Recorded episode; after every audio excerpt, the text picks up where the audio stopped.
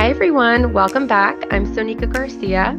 And I'm Brad Davidson, and this is Breaking the Code, a podcast series focused on debunking the myths about the discipline of behavioral science and arming our listeners with the information they need to make sense of behavioral science and how to help them apply it to their work as marketers. Welcome back. Thanks for joining. Today's episode, we are going to be talking all about community. And the term community is used a lot, I mean, in general, but specifically in the work that we do within healthcare communications. And it's important to understand one, you know, what do we mean by community? And then, you know, how does being part of a community or not being part of a community actually impact human behavior? And what about aspects of community is important for us to know in our jobs to do to do a better job at uh, connecting with people and specifically with their health decisions uh, just quick background in just doing some research into different types of community. I think the way that I understood it is, you know, a community is is any group of people that are connected by some sort of commonality. So it can be um, community of interest, so you know, similar interests communities of action where you know a group of people are trying to bring about some change or have some common goal to some extent then we have place, and that really is like geographic area. So maybe the only thing that connects this group of people is that you all live in the same town or the same region of the country or whatever it may be. And then we have, you know, practice. So things like, okay, you're part of the same profession. I think about, you know, when I think about communities of practice, I think about like KOLs a lot and HCPs and just, you know, being part of that group. But really, the one thing that connects you is your profession. And then I found another one that was interesting, and, and maybe we can unpack this a bit, but like community of circumstance. So, basically i think this is like a catch-all bucket where it's you know people that are brought together by some sort of situation some sort of external event. And the way that i look at that is it's probably temporary. I mean maybe it's something that happened that now places you in like more of a permanent group. But i think it also can be temporary where you're currently in a certain situation and that's why you're part of a certain community but you might not be in the future. I mean regardless of all of that um, we, we do know that community influences behavior.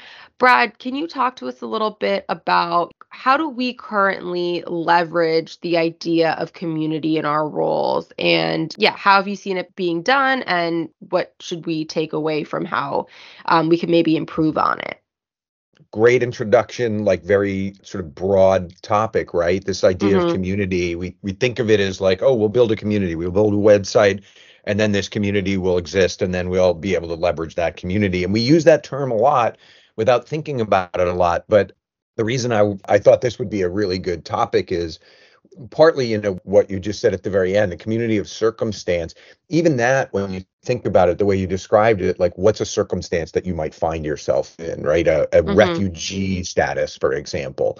Well that's a community. You're all refugees together. All the ukrainians who left the ukraine for poland that's a circumstance they find themselves in and they'll have that what they do with it going forward someday this war will be over someday let's assume most of them go back home if there's a home to go back to i'm just sort of playing it forward right?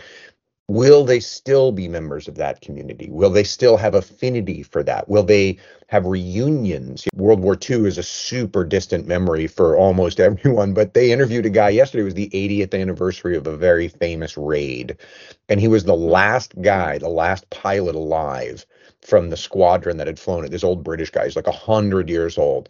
And they asked him, "What does it mean to you?" And he mostly said, "I remember the guys. I remember the the, the group of fellows who've now most of them have been dead for decades, right? But you know that was a community to him that continued even though they were no longer bombing you know the ruhr valley with these big planes they they had experienced something together and that gave them an affinity so i think i want people to focus on the idea that community is something that has something in common, a group of people mm-hmm. who have something in common, community in common, actually come from the same root and they know it and they feel it that way, right? It's not a community if you all shared something but you have no idea. And so I think it's a slippery concept. It's generally easier to define by what it isn't than what it is.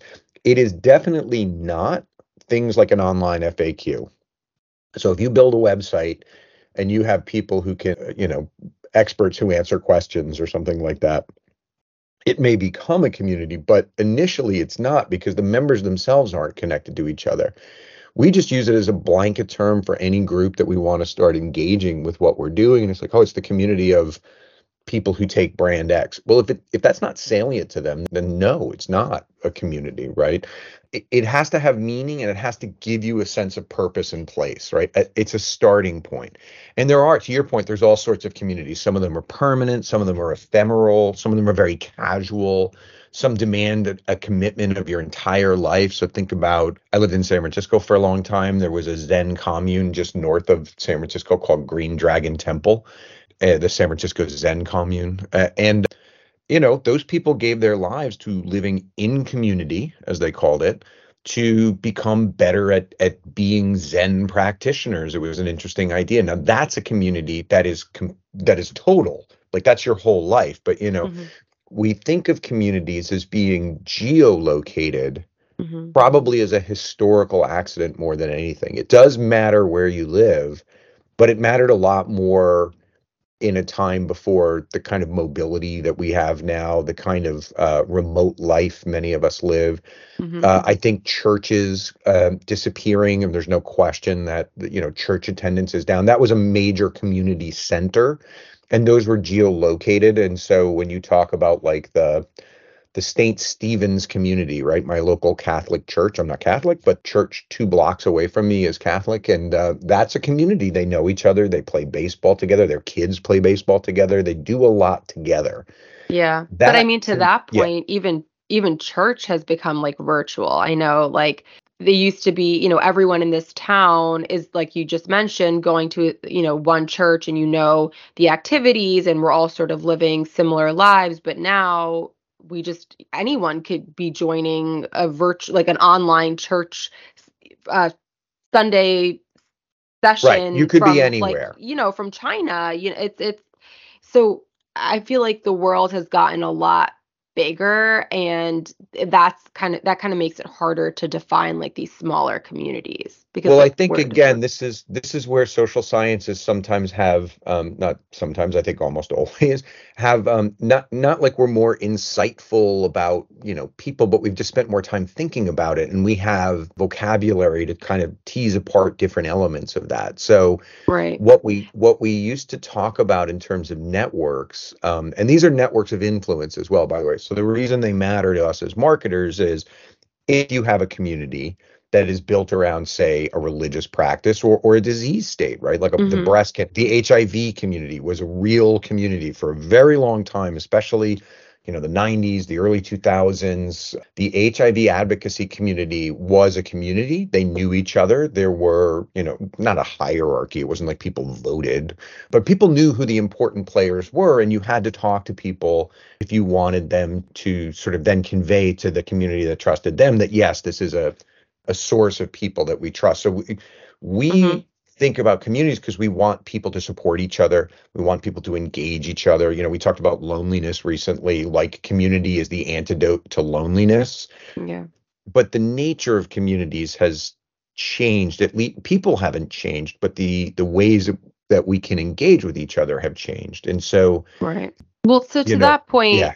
when we think about, because you you brought up, and I want to dive a little bit more into that. When we talk about types of community, let's say, uh, you know, a group of people who all have breast cancer or some sort of genetic disorder, rare disease. To me, that going back to like the definitions of community would be the circumstance. So, you know, because of something that's happened to them getting sick or whatever it may be, they're part of this community now. But like, is that fair to say that they're now all part of this community? What if they don't see it that way? Or what does that even mean? Like, is it just to say, oh, you well, guys all have this in common?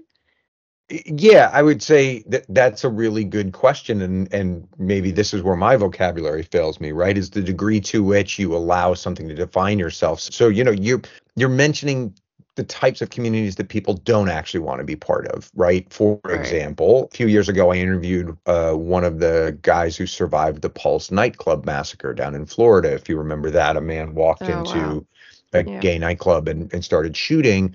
And you know, like many survivors of these things, it will mark him for the rest of his life. But he actually then turned it into a bigger sort of part of his life and he goes around and he talks to to people and he said it was really a way of reclaiming my life uh, because i was trying to white knuckle it through like lots of other people and then when i started talking to them and then we realized we were all going through the same thing and that like I couldn't go to bed without checking the doors five times on the locks on the doors and stuff. And we all found that we were doing it. To me, that's the moment when the community, the Pulse community formed. And that's when this tragedy, this horrible thing that happened became a source both of pain, right? He couldn't couldn't sleep, couldn't go. But then when he found that other people were going through it and they could support each other, it became a, a community of support Eh, or it became a community and that supported him. And then he went one step further and he said, unfortunately, in America, I'm not in a very exclusive club. There's loads of people who've been through this. And now I, there's actually groups of people I talk to who were survivors of other big shooting massacres, which is, I can't believe I just said that sentence in 2023 in America. That's the reality. But there are actually enough survivors of these mass shootings that they they're in touch with each other. That's a community. They don't want to be in this community, or, or they they certainly if they could go back in time they would pull themselves out of the situation that put them in the community but it's the community that gives them the strength to survive through it. And i imagine that's not a unique situation. Right. And so what i'm also hearing is it fair to say that you know we cannot tell people that they're part of a certain community be- and I'm talking about like our role within healthcare marketing, that you know you're part of this community because of some observable factor that we're seeing that might connect people. It's really on us to understand where they see themselves as part of a community, and that might not necessarily be the community of people who have breast cancer. It might be a community of people who have breast cancer and love to work out. Like, you know what I mean? Like, just to understand right. it to a little bit of a deeper level to then be able to impact, whether it be interventions or whatever it is, programs to connect people. We can't just, we have to understand where they see themselves. Right. And and one of the things that defines community is common language, right? So mm-hmm. CrossFit, is a community. Mm. Uh, if you're a CrossFitter, you know what a Murph is, and you know what what a WOD is, a workout mm-hmm. of the day, and stuff mm-hmm. like that. And you, you know, but even within that, I know there's different cultures of CrossFit gyms. I know this because people talk or used to talk endlessly about CrossFit. I am not a CrossFitter. I was going to ask. Um, I'm like, are you a secret CrossFit person? And I just didn't know. Are there are there secret CrossFit people? Like no. the joke is there's no such That's thing. That's a good point. So they they all talk right. What's the difference between Fight Club and CrossFit? Like we don't talk about Fight Club. So um the but in all seriousness, I think a lot of people find CrossFit to be a community that they appreciate and they draw strength from, and that's mm-hmm. that's that's that's the important part here for us right? That that communities we can define them in, in various different ways. I want to go back to this idea that that we actually have some vocabulary we can use to tease apart different communities. I want to do it quickly but i do think it's important. So for example in sociology we talk about the difference between dense networks and multiplex networks. A mm-hmm. dense network is one where everybody knows everybody else right? So I, as an adult, have a weird, diffuse set of friends. It's not so much a community because a lot of them don't know each other. But when I was in high school, every one of my friends knew every one of my friends. And if you had drawn a diagram of who's connected to whom, you would see a big cluster of dots all connected to each other. That is a dense network. And when you get something like Belfast, uh, circa you know 1985, at the height of the Troubles, the second time around, you know, in Northern Ireland, you would do a study, and these were very small neighborhoods, and because it was dangerous to to leave your neighborhood, and because they were so closely tied to each other in the churches that they went to, that every network in, in Belfast was kind of a very dense network, that everybody knew everybody else. It was also a multiplex network, which means they knew each other in many different contexts. So they didn't just grow up together in the same community. They went to school together. They went to the same church together. They pl- played the same sports together. That's small town life in America too, right? My kids know all their friends. They play on the sports teams with them. If we went to church, they would be going to church with them. They go, mm-hmm. they know each other in many, many, many different contexts. When you have dense multiplex networks, you have that sort of traditional village sense of everyone knows everyone and everyone does everything together. We don't have that very much anymore. To your point, we have a lot of communities that are made up of people who aren't geolocated next to each other. or who don't know each other in any other way, and they certainly might not know each other's friends. That becomes a different kind of community. I think when you talk about online communities for healthcare, that's exactly what we're talking about. It's single interest. They they do get to know each other and they support each other, but you know it doesn't have to be geolocated. They don't have to go bowling together, for example. Does that make sense? Yeah, and they, and they might so yes, it's definitely not multiplex, but it might not even be dense. Like they might not even know one another in an online community, right? Like you you talk to one person and maybe you connect, but it's not that everybody knows everybody. So the it is sort of interesting well, and a little like how do you yes, even and. What's the end? Sorry, I cut you off, but go ahead. No. Make your point, but yes and. Yeah, no, so I was we, just going to say, like, what do we, how is that then different? How do we actually ensure we know that these people might just be connecting in like a single point of time, a single day, and then after that, they don't maybe, what can we so do to make that people, rich? Right. Right. So let's take the example. It's interesting you say that. So there is a size of community that is sort of natural default between like, I don't know, 50 and 100. Some people will say 70 and 120, but it's essentially the size of the smallest unit of any army. And it mm-hmm. turns out that this is the size villages get to generally in you know non-structured environments and stuff it's about as big as a community can get where everybody can still know each other and mm-hmm. function Mm. And when you look at online communities with 10,000 people who are active, what you find is within those sub communities of about 50 to 100 people who talk to each other, it isn't a community of 10,000 people. It's a community of 10,000 people comprised of hundreds of little groups of 50 to 100 people talking to each other and they do get to know each other and they do start asking each other about how'd your visit to the doctor go? Yeah. they do start anticipating each other's needs. So i think the difference between 10,000 random users bouncing off each other like atoms yeah. that's just a group of people who are signed up to the same thing. But if you if you go hey sanika good to see you again. How was your doctor's appointment? How's you right. know your child yeah. doing blah blah blah. Now you're part of a community and now you feel seen and heard and and supported and yeah. and that's different. Does that make sense? Yeah yeah that makes sense. Totally. All right.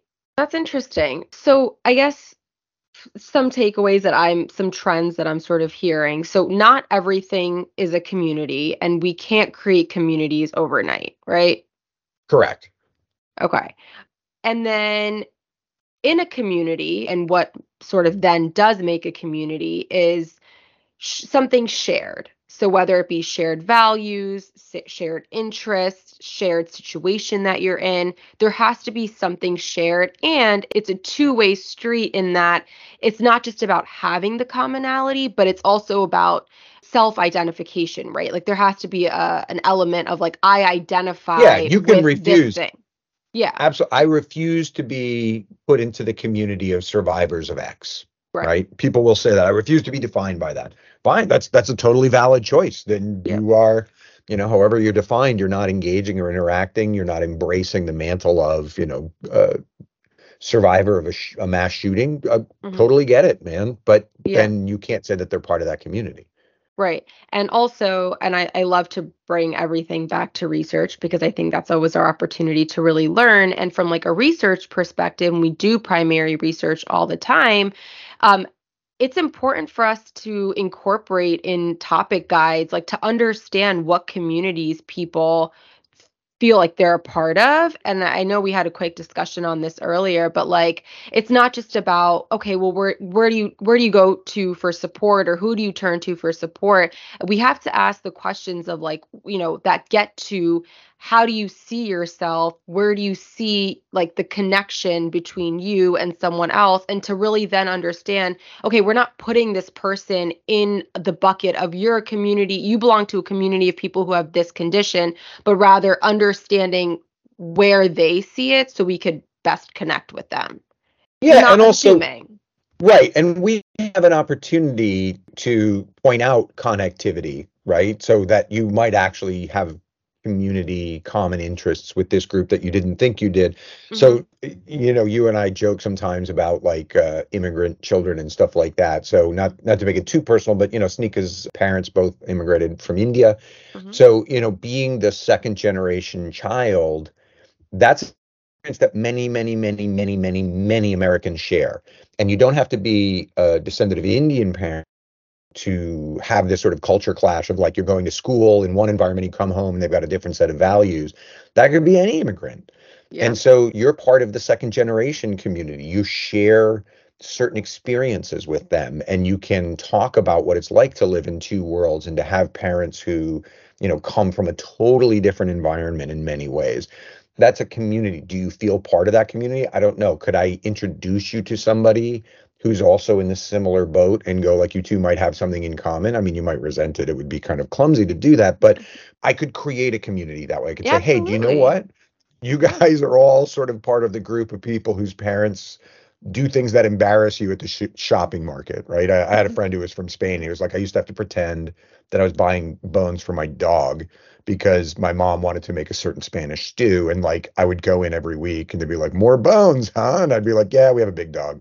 Like, he was yeah. too embarrassed to say that we're eating them, right? So. No, I think that's such a good point. And it goes back to the point that we were making earlier. I'm Indian. If someone tells me, like, oh, you're part of the Indian community, I'd probably say, no, I feel more a part of the children of immigrant community, right? Like that's right. where I find more of a commonality to your point. And so it's about understanding not like you know where people again where people see themselves and and what they connect to.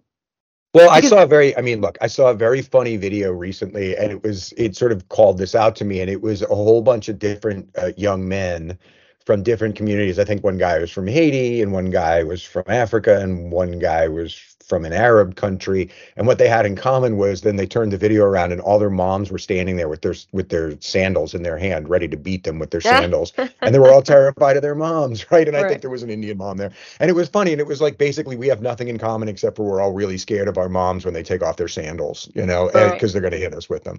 And right. I'm not part of that community, but I I could have a good laugh at it, and they presented it as the community of guys who are scared of their moms. So. You know, I think I think it is hilarious. You know, I think I want to be practical as well at the at the end here. I know we've talked a lot about different things. I think one big type of community that's very important for us is something called a community of practice. Now, mm-hmm. that is a, a concept that was developed by two sociologists, Jean Lave and Etienne Wenger. Not that anybody cares or is going to look it up. But in the 70s, they were very interested in finding educational models that didn't imply failure for some students. So if every if some people get A's, some people get F's, right? Mm-hmm. And they were like, what's the point of an educational model if not everybody is expected to pass? So they wanted to find sort of educational groupings, methods, approaches that were you know everyone succeeds in apprenticeships are one, right? If you are an apprentice tailor, you'll become a tailor someday. It might take you longer than the other guy, but you'll get there. Mm-hmm. They developed this concept of what's called a community of practice, which is a group of people who are engaged around a common activity who want to get better at it collectively and individually. And that is the definition of a profession, right? I joined law school I become a, you know, I start learning about law. Lawyers then set the bar for me. I pass the bar and I join the community of lawyers. And now we're all trying to, to, to practice law, right? But while I was in law school, we were trying to learn about it together. We would do study groups together. That's a community. We're trying to get better at it collectively and individually.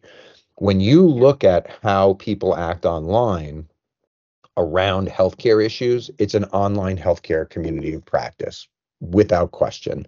Mm. It is something where people are trying to become better at being a breast cancer patient or the spouse of an Alzheimer's patient or the parent of a child with psoriasis. You go on these groups to become better at what you're doing. Now, better can be I'm better able to manage it, or I'm better emotionally equipped to handle it, or if it's the case of you know children with ADHD or something like that just some place to vent and everybody else can feel like man I'm in the same boat you know uh, that's I feel seen I feel heard. Community is the antidote to loneliness and I think that's why we we decided to do this one so hot on the heels of the last episode that we talked about. Communities are not just these things of like people who happen to take the bus together that's not a community unless they identify as a community, the commuting community in suburban New York. Yeah. You yeah, can I point think... it out to them, but if we could create the conditions under which people were learning how to better manage their own stuff, and mm-hmm. then we're able to also educate other people on how to do it, that's exactly what these communities are for. Yeah. Yeah, I think that's a great point to end on. I think that the work that we do, um, in specifically within behavioral science, is to be able to con- understand humans and then connect to them to really be able to like then change behavior. And I think understanding the concept of community and what that really means, how people are a part of it, and what they seek to get out of it helps us better find you know find better ways to connect with people. Um exactly. so, and i again i will i will just repeat i believe the antidote to loneliness is community. Yep. Yep. Totally. Yeah. Okay. Thanks brad. That was uh that was a lot of great insight on community. So thank you. Well let's thanks be careful when we use the words. All right. I take know. care. Yeah. Bye. everyone. Breaking the code is a podcast by Havas Health and You's medical anthropology department created and produced by Brad Davidson and Sanika Garcia. Content editing done by Catherine Rossi. Post production audio editing done by Gabriel Allen Cummings. And inspiration by all of you. Thanks for listening and your continued support. If you enjoy these episodes, we would love to hear from you. Please leave a rating and subscribe. Until next time.